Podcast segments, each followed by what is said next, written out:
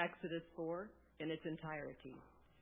Then Moses answered, But behold, they will not believe me or listen to my voice, for they will say, The Lord did not appear to you. The Lord said to him, What is that in your hand? He said, A staff. And he said, Throw it on the ground. So he threw it on the ground, and it became a serpent, and Moses ran from it. But the Lord said to Moses, Put out your hand and catch it by the tail. So he put out his hand and caught it, and it became a staff in his hand, that they may believe that the Lord, the God of their fathers, the God of Abraham, the God of Isaac, and the God of Jacob, has appeared to you. Again the Lord said to him, Put your hand inside your cloak. And he put his hand inside his cloak. And when he took it out, behold, his hand was leprous like snow. Then God said, Put your hand back inside your cloak. So he put his hand back inside his cloak. And when he took it out, behold, it was restored like the rest of his flesh. If they will not believe you, God said, or listen to the first sign, they may believe the latter sign. If they will not believe even these two signs, or listen to your voice, you shall take some water from the Nile and pour it on the dry ground, and the water that you shall take from the Nile will become blood on the dry ground. But Moses said to the Lord, O my Lord, I am not eloquent, either in the past or since you have spoken to your servant, but I am slow of speech and tongue. Then the Lord said to him, Who has made man's mouth? Who makes him mute, or deaf, or seeing, or blind? Is it not I, the Lord? Now therefore go, and I will be with your mouth, and teach you what you shall speak. But he said, O my Lord, please send someone else. Then the anger of the Lord was kindled against Moses, and he said, Is there not Aaron, your brother, the Levite? I know that he can speak well. Behold, he is coming out to meet you, and when he sees you, he will be glad in his heart. You shall speak to him and put the words in his mouth, and I will be with your mouth and with his mouth, and will teach you both what to do. He shall speak for you to the people, and he shall be your mouth, and you shall be as God to him and take the staff in your hand, this, this staff, with which you shall do the signs. Moses went back to Jethro, his father in law, and said to him, Please let me go back to my brothers in Egypt to see whether they are still alive. And Jethro said to Moses, Go in peace. And the Lord said to Moses in Midian, Go back to Egypt, for all the men who were seeking your life are dead. So Moses took his wife and his sons and had them ride on a donkey and went back to the land of Egypt. Excuse me. And Moses took the staff of God in his hand. And the Lord said to Moses, When you go back to Egypt, see that you do before Pharaoh all the miracles that I have put in your power. But I will harden his heart so that he will not let the people go. Then you shall say to Pharaoh, Thus says the Lord, Israel is my firstborn son and I say to you, let my son go, that he may serve me. If you refuse to let him go, behold, I will kill your firstborn son. At the lodging place on the way, the Lord met him and sought to put him to death. Then Zipporah took a flint and cut off her son's foreskin and touched Moses' feet with it and said, Surely you are the bridegroom of blood to me. So he let him alone. It was then that she said, a bridegroom of blood because of the circumcision. The Lord said to Aaron, Go into the wilderness to meet Moses. So he went and met him at the mountain of God and kissed him. And Moses told Aaron all the words of the Lord with which he had been sent to him to speak, and all the signs that he had commanded him to do. Then Moses and Aaron went to the gathered went and gathered together all the elders of the people of Israel. Aaron spoke all the words that the Lord had spoken to Moses and did the signs in the sight of the people. And the people believed. And when they heard that the Lord had visited the people of Israel and that he had seen their affliction, they bowed their heads and worshiped.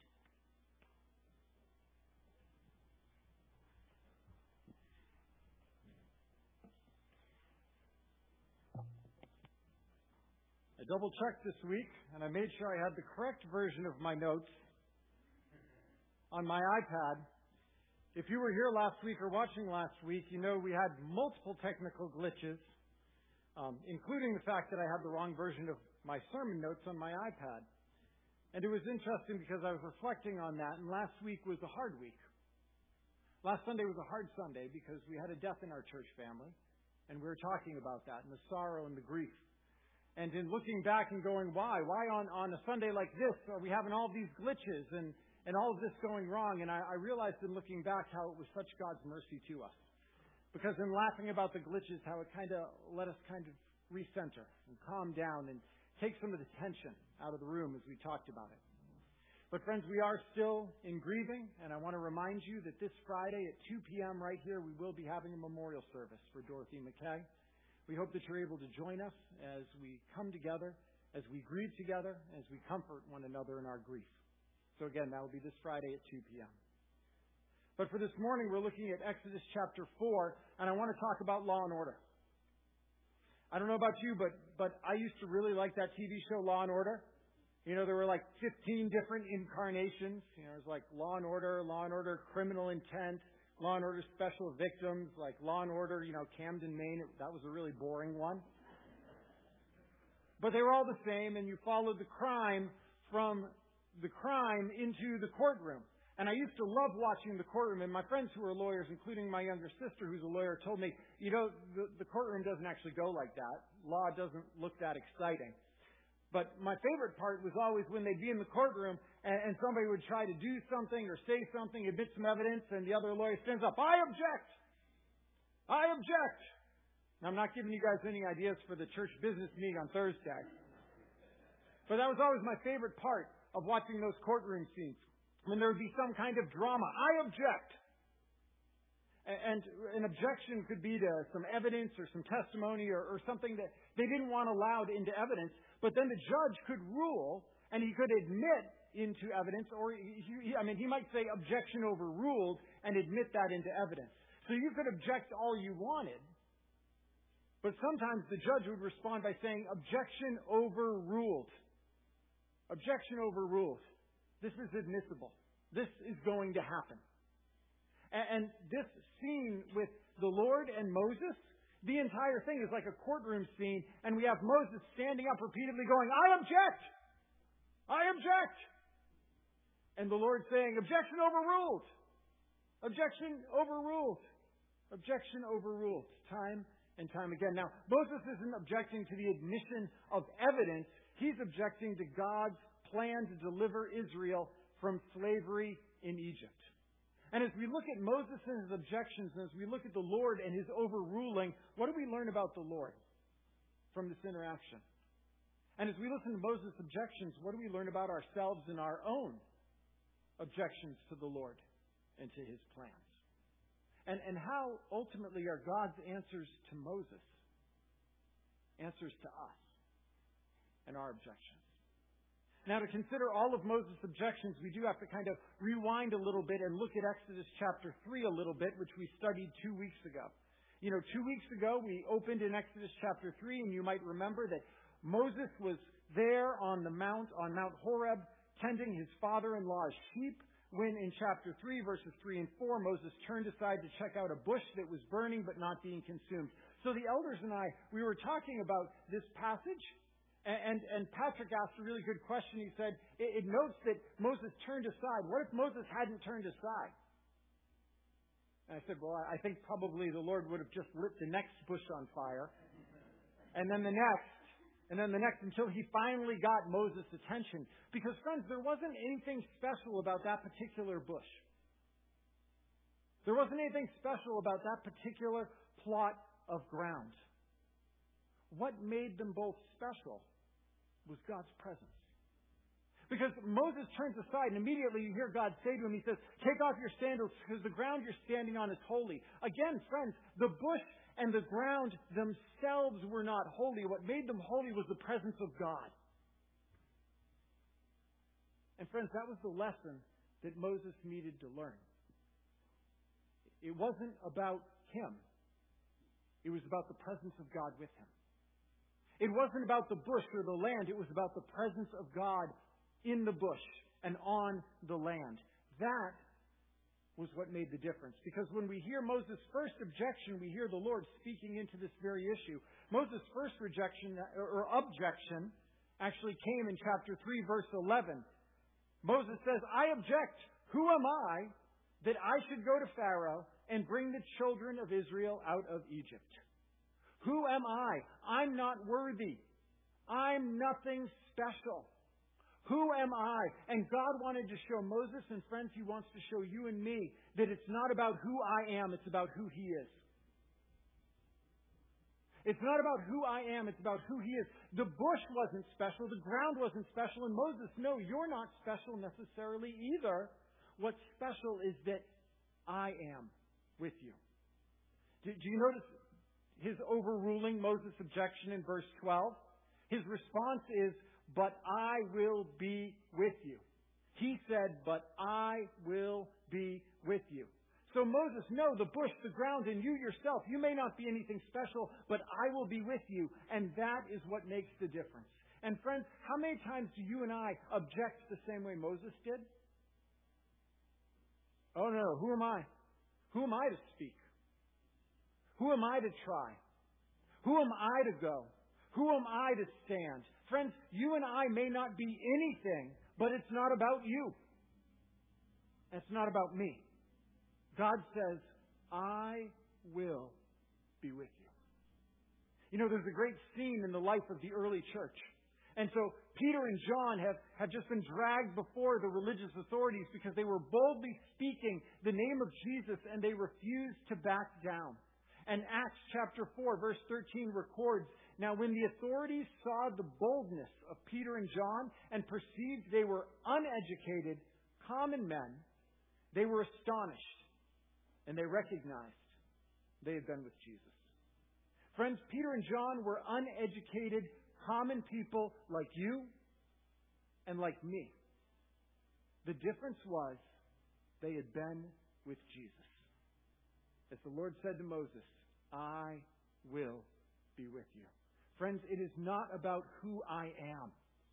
It is about who He is and His presence with us.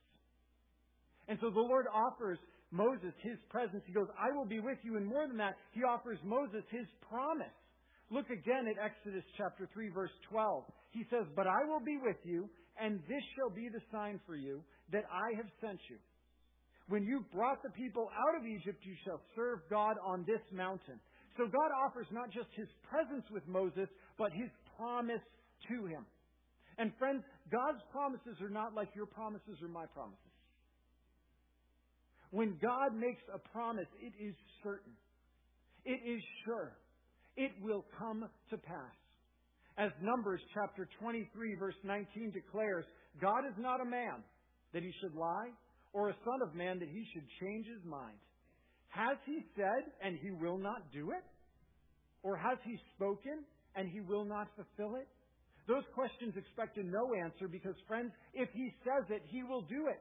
If he speaks it, he will fulfill it. God doesn't lie. He doesn't change. He can't deny what he's already spoken, and he never, ever fails to fulfill his promises. God's promises are not like our promises. Our promises are uncertain, and sometimes our promises are really just wishful thinking or empty intentions. But God's promises, they're a guarantee. And so the Lord says to Moses, No, I will be with you, and when you come out, you will serve me on this mountain. So Moses says, I object, Lord. Who am I? And the Lord says, Objection overruled.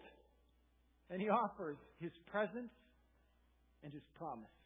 And, church, has Jesus offered us any less? Has he offered us any less? You might remember the final words they spoke to his disciples as they, they stood on the mountain before he ascended to God the Father. Matthew 28, he says, All authority in heaven and on earth has been given me.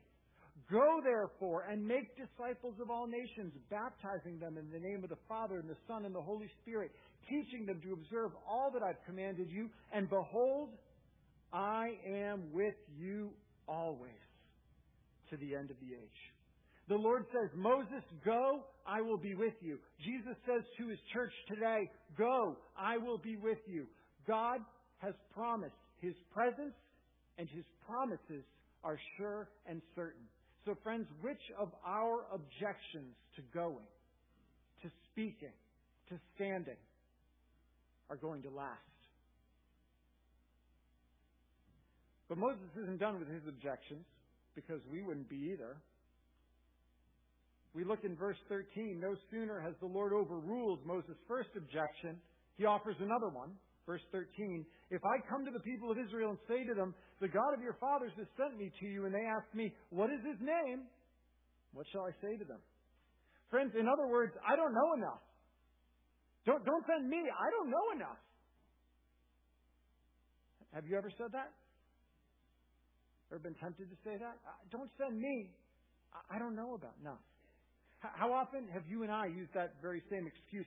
God can't use me because I can't answer every objection. I don't know enough.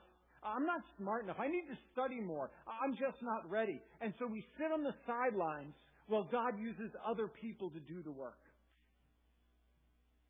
Moses says, I don't know enough. I object. And the Lord responds, Objection overruled. And the Lord reveals to Moses his person and his plan. He reveals to Moses his person and his plan. As we discussed two weeks ago when we looked at Exodus 3, the Lord reveals his person in verse 14. Verse 14. God said to Moses, I am who I am. And he said, Say this to the people of Israel, I am has sent me to you. See, when God speaks of himself, he calls himself I am. And when he teaches Israel to speak of him, we're to say, He is, or in Hebrew, the word is Yahweh. He is. God is. And the Lord will later on say to Moses in, in Exodus chapter 6, verses 2 through 4, God spoke to Moses and said to him, I am the Lord. I appeared to Abraham, to Isaac, to Jacob as God Almighty. But by my name, Yahweh, I did not make myself known to them. I also established my covenant with them to give them the land of Canaan the land in which they lived as sojourners. So the Lord reveals to the Lord, uh, Mo- the Lord reveals to Moses his name, the Lord Yahweh. I am. I am the very God of your forefathers, Abraham, Isaac, and Jacob. I hadn't revealed my name to them, but I'm revealing my name to you. I'm the same God. The same God that called Abraham, Isaac, and Jacob. The same God that made a covenant with Abraham, Isaac, and Jacob, and thus with you. I'm that God. That's who I am. And when you go there and they say, Who sent you? You say, The God of our forefathers, of Abraham, Isaac, and Jacob. He's revealed himself. He is. He is. And two weeks ago we talked about all that's in that name, that He is. He is the self defining, self existing, all powerful God. He is. And all that's in that name. And we talked about that two weeks ago. So he says, This is my person. This is who I am. And then he lays out in verses 16 through 22 in detail his plan. So he says, Here's who I am, and here's my plan. Objection overruled, Moses. You're still going. You're still going. And, church, has the Lord given us any less in Jesus Christ? Has He given us any less today? Because in the person of Jesus Christ, He has revealed to us himself. John declares in the beginning of his gospel, John chapter 1 verse 18, he says, No one has ever seen God, the only God who is at the Father's side. He has made him known. God revealed himself to us in Jesus. He has made known who God is. And so who is the, who is the person of God? What is God like? Jesus reveals God to us, for he is God. And more than that, Jesus is the plan of God. So what's the person and what's the plan? Jesus is not only revealing the person of God, he reveals the plan of God. The apostle Paul wrote for us in Ephesians chapter 1. He said, "In Jesus we have redemption through his blood, the forgiveness of our trespasses, according to the riches of his grace, which he lavished upon us in all wisdom and insight." Making known to us the mystery of his will according to his purpose, which he set forth in Christ as a plan, a plan for the fullness of time, to unite all things in him, things in heaven and things on earth. So, friends, the Lord's plan has always been to unite all things in Christ.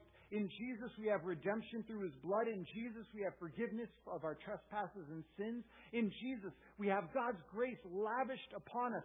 Jesus is and reveals the plan of God to us. Jesus is and reveals the person of God to us. So, church, if you know Jesus, you know enough. If you know Jesus, you know enough. Because Jesus is all you need. Objection overruled. You're still called to go. But Moses isn't done. And we get to today's passage. Look at the beginning, the very first verse that was read for us by Ashley. But behold, they will not believe me or listen to my voice, for they will say, The Lord did not appear to you. In other words, I object because I don't want to be rejected. I object because they're going to reject me. They're going to think I'm crazy. They're going to say, ooh, he's one of those people. They're going to ridicule me. They're going to reject me. They're going to say I'm on the wrong side of the Nile and on the wrong side of history. And I don't want to be rejected. And friends, fear of humanity is always a snare to us. Fear of people will always be a snare. But there's another fear that also threatens to control Moses, not just the fear of people, but the fear of inadequacy. Because there's a fourth objection in this same passage. Just look down at verse 10. But Moses said to the Lord, Oh my Lord, I'm not eloquent, either in the past or since you've spoken to your servant. I'm slow of speech and of tongue. In other words, I can't do it. I can't do it. So Moses fears being inadequate. Moses, like us, is being controlled by his fears, isn't he? He fears humanity. He fears inadequacy. He fears rejection. He fears imperfection. I object. I don't want to be rejected, and I just can't do it. But notice twice the Lord says, objection overruled and he overrules both of them on the same ground his power. He says, Yeah, I'm going to give you power, Moses. It's not about you, it's about my power in you and through you. Uh, again, in verses 2 through 9, the Lord offers Moses powerful signs. And again, I'm, I know I was talking to Kevin and glad it was a snake and not a spider because Kevin would have run too uh, and just kept running. He never would have turned back into a staff. But he offers powerful signs in verses 2 through 9. And in verse 8, he says, If they won't believe you, Moses, God said, or listen to the first sign, they may believe the latter sign. He goes, Here's powerful signs. Here's my power so that you can give these signs so that people will know that you're speaking for me. And then the Lord promises Moses powerful words as well. Look at verses 11 and 12. The Lord said to Moses, Who made man's mouth? Who makes him mute or deaf or seeing or blind? Is it not I, the Lord? Now therefore go. I will be with your mouth and teach you what you shall speak. See, so the Lord answers Moses' objections by saying, Go and speak and let me and my power do the convincing. You go and speak and let my power do the convincing. Friends, it will not be the power of Moses' presentation that convinces Pharaoh. It will not be the power of Moses' words that change Pharaoh's heart and his mind. It's not, it is not his power, it's not Moses' power, it's the power of the Lord. Moses just needs to go. He needs to speak. And he needs to leave the power and the action to the Lord. Moses, you go and speak and trust my power. And friends, that's exactly the same thing that Jesus commanded to those who follow him today. Before he sent out his disciples, his followers, he said to them in Mark chapter 3 verse 11, when they bring you to trial and deliver you over, don't be anxious beforehand what you're to say, but say whatever is given you in that hour for it is not you who speak, but the Holy Spirit. You Go, speak, and trust the Lord's power. Church, how do we, how do you, how do I give in to fear? We fear rejection.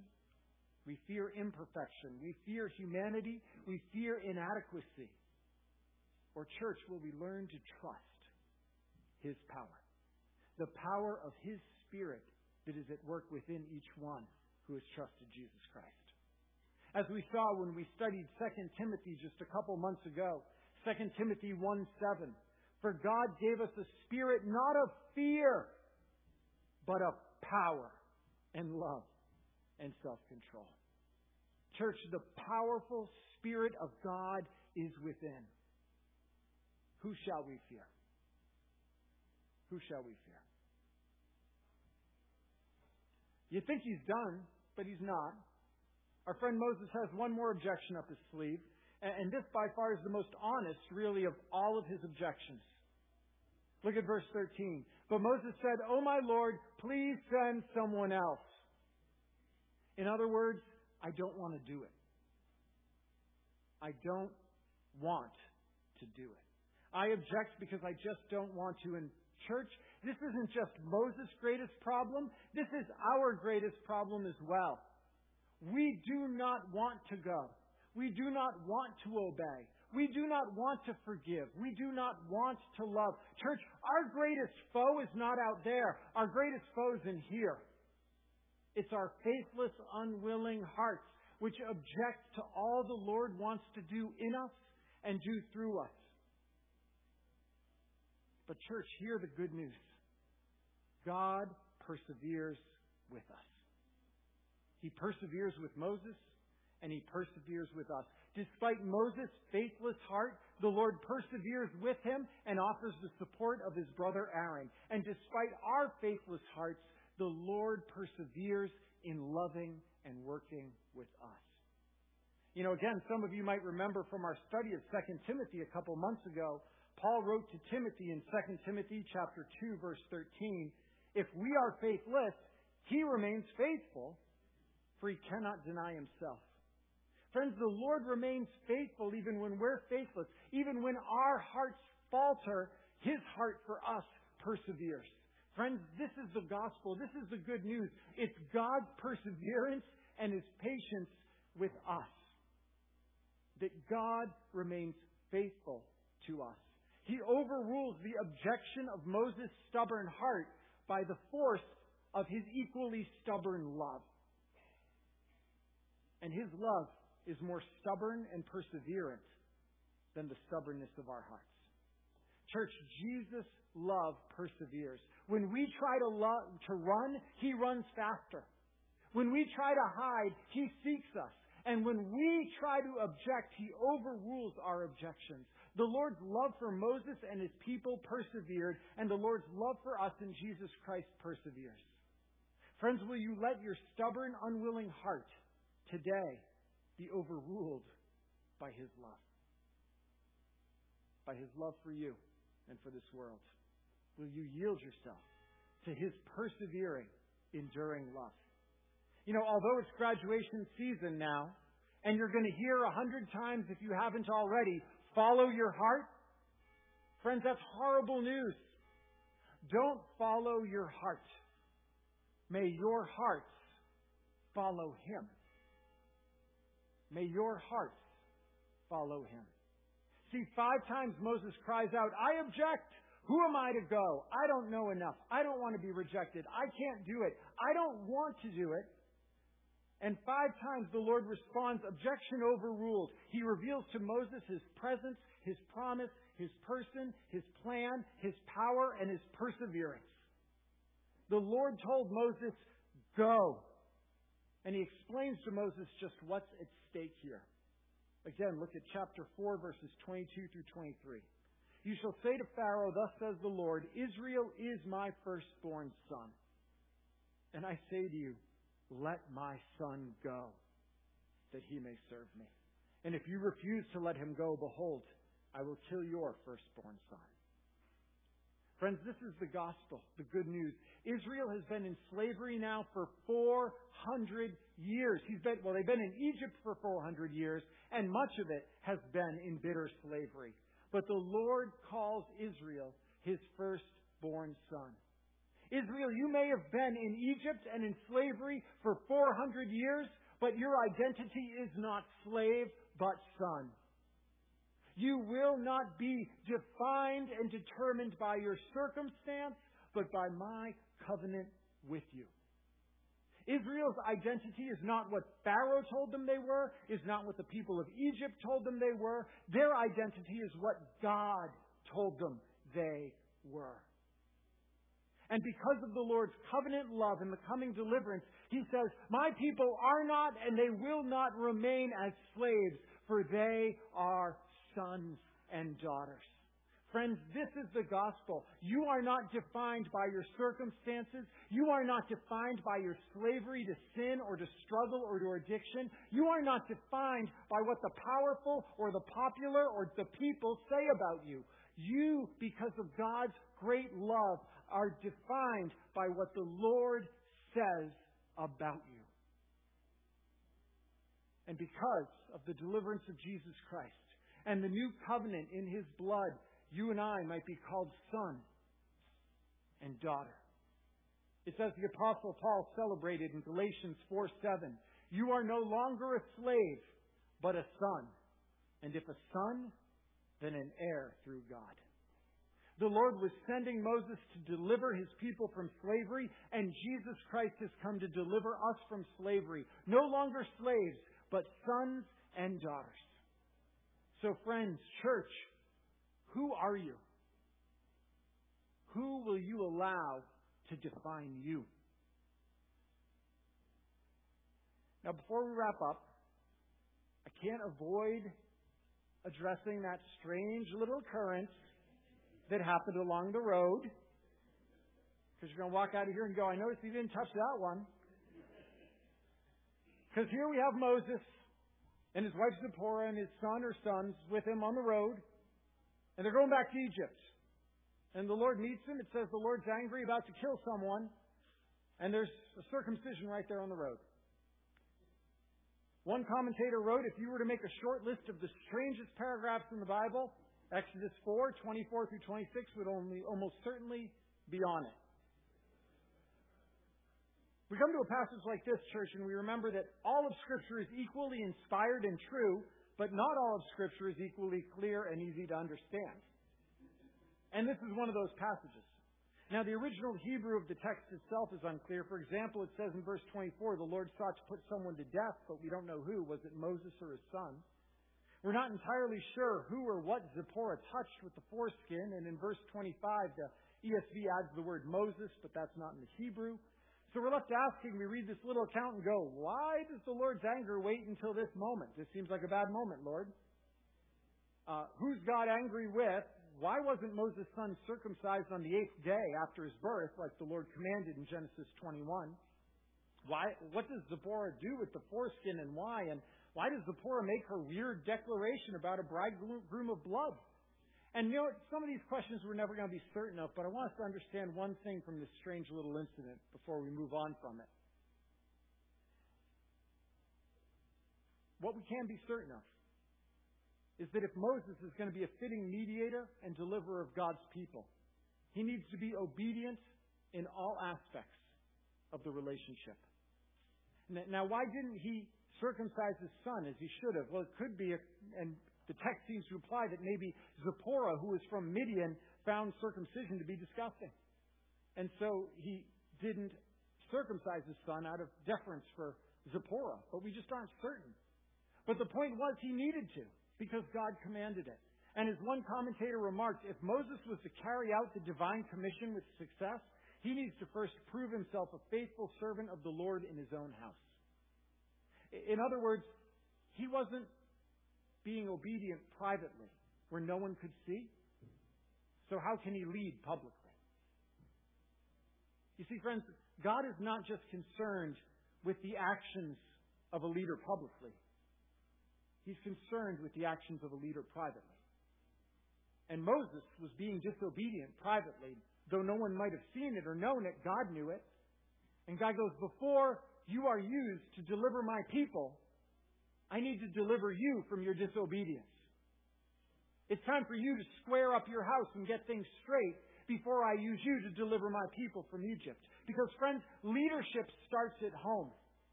Leadership starts with the unseen obedience. Leadership starts in the quiet, unnoticed, and unnoticeable faithfulness to God. So the Lord was preparing Moses privately for his leadership publicly. Because, friends, God is not deceived. He sees what is unseen. And what he most desires is not your and my usefulness. He desires our holiness. The Lord's greatest concern for Moses is not his public leadership, but his personal obedience. So in this little unsettling and uncomfortable episode, what do we see?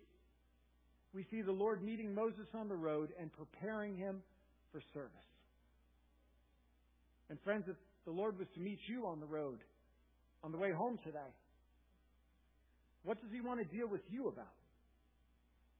Uh, are there areas of disobedience in your heart and your life that aren't seen? Are there things that He wants to do business with you? That you might be ready, ready to be used for Him and by Him. Well, we find Moses' objections have all been overruled. His disobedience has now been forgiven and things have been made right. And the chapter ends on a high note in verse 31. And the people believed, and when they heard that the Lord had visited the people of Israel and that he had seen their affliction, they bowed their heads and worshiped. Church, the gospel, the, co- the gospel which we're sent to proclaim is that God has seen our afflictions and he visited his people in the person of Jesus Christ. In the life, death, and resurrection of Jesus Christ, the Lord's offered us deliverance from slavery and fear and death. And because of the work of Jesus, we're no longer slaves but sons. And the proper, the only response is what Israel did to bow and worship. Friends, how have you responded to the good news of God's deliverance, the gospel of Jesus Christ? How will you respond? And for those of you here who've already believed and who already worship, what objections like Moses are you still hanging on to? What objections like Moses are, are you still making to going and being part of what God wants to do in you and through you? in your family, in your community, in this world. Send someone else. Are, is there disobedience in your life, like Moses had disobedience that's hidden that needs to be dealt with? What objections, church, are stopping you from going forth and from living fully in the power of the gospel of Jesus Christ? Church, whatever your objections, Objection overruled. Go. Let's pray. Father, thank you. Thank you for the good news, the gospel of Jesus Christ. And now, as we close today, Father, send us out, overcome our objections, and glorify your name in and through us, your people, today. In Jesus' name, amen.